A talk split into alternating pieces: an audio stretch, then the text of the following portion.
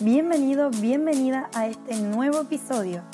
Mi nombre es Fernanda Ancheta y estaré compartiendo contigo técnicas y recursos que te permitirán mejorar tu calidad de vida y empoderarte día a día partiendo de tu desarrollo personal.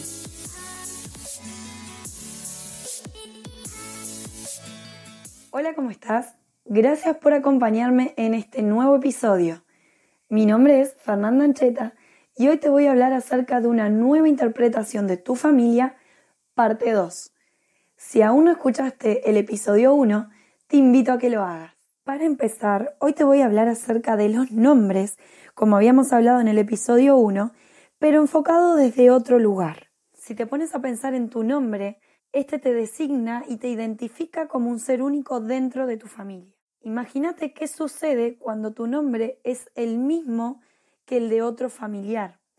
¿Cómo te sentís vos dentro de tu familia si en algún momento en una comida familiar, por ejemplo, los llaman por el nombre y ustedes no saben si mirar o no mirar? Ustedes no saben si los están llamando efectivamente a ustedes o están llamando al otro. En ese momento perdés como tu, tu lugar, perdés tu sitio a nivel de familia, sentís que no sos único y pasás como a un segundo plano. Por eso es tan importante no repetir los nombres dentro de la familia para poder brindarle a cada uno de los del clan su lugar especial, su ser único, su identidad. Otro punto importante a tener en cuenta si haces el estudio de tu nombre o el estudio del nombre de algún familiar es saber quién eligió ese nombre o esos nombres en caso de ser más de uno, como por ejemplo si lo eligieron los padres, los abuelos o los hermanos. Otro dato importante, además de ese y de ver si se repite dentro de la familia, es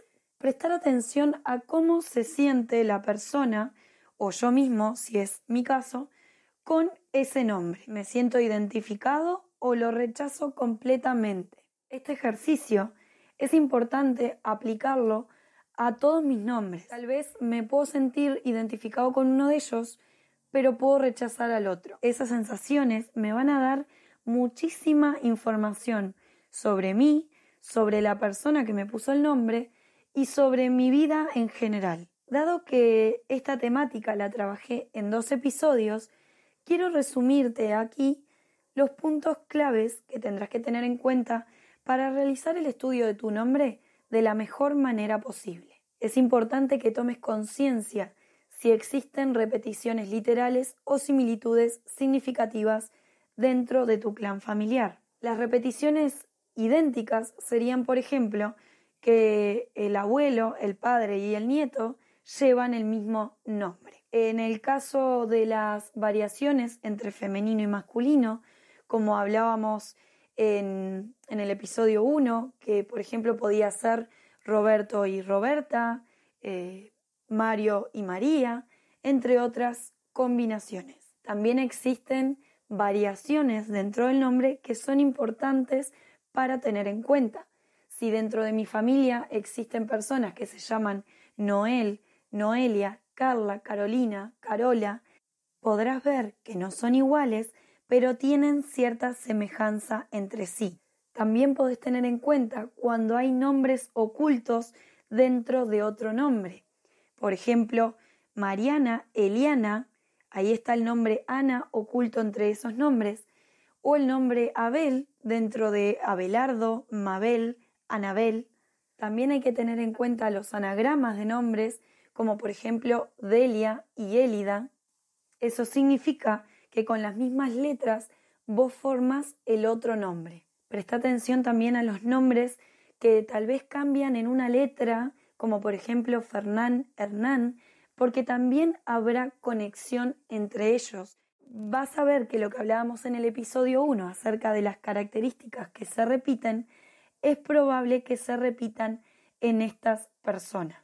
Recordá también lo que hablábamos en el episodio 1 de los nombres que riman, como Roberto Alberto, Delia y Celia. Una vez que hayas buscado todas las coincidencias o semejanzas que haya dentro de tu clan familiar en cuanto a los nombres, lo que vas a hacer es fijarte qué características tienen en común esas personas que tienen similitudes o que directamente comparten el mismo nombre.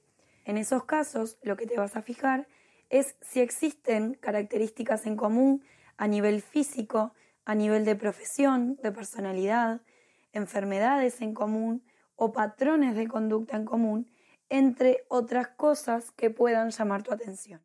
Ahora que ya te expliqué cómo tenés que hacer o qué tenés que mirar para hacer este estudio, te voy a explicar para qué te sirve conocer esta información, para qué te sirve generar estas conexiones a nivel familiar. Esas personas que comparten características en común tienden a compartirse también conflictos no resueltos. Por lo tanto, si yo comparto el nombre con mi abuelo, es probable que conflictos que él haya vivido se trasladen a mi persona, a mi ser, para que yo los resuelva. Si yo no soy consciente de esta conexión, de esta información, tal vez ni siquiera me dé cuenta de que tengo la posibilidad de sanarlo. Por ese motivo es importante que conozcas la historia de la persona con la que compartes el nombre o que tal vez tienes cierta semejanza. Si esa persona, por ejemplo, sufrió un accidente, estuvo en la guerra, o vivió alguna situación o algún acontecimiento violento que no supo resolver y que se trasladó hacia ti a modo de enfermedad o de patrón de conducta. Puede que tú lo vivas a nivel biológico como un ataque de pánico y que ni siquiera sepas que es un miedo vivido por un familiar con el cual tienes una conexión directa a través del nombre. Para finalizar este episodio y no hacerlo tan extenso, te quiero invitar a que escuches el episodio 1 en caso de que no lo hayas hecho o que lo vuelvas a escuchar para que sepas qué podés hacer para sanar esa información que descubras, esos conflictos no resueltos que se trasladaron de generación en generación a través de los nombres dentro de tu clan familiar. Si tenés alguna duda, no dudes en escribirme a mi Instagram, arroba fernanda.ancheta, y estaré encantada de ayudarte con tu búsqueda. Gracias por escuchar este episodio. Te invito a seguirme en Instagram, que es mi red más activa, arroba fernanda.ancheta, y a seguir escuchando mis nuevos episodios. Nos vemos la próxima. Chao, chao.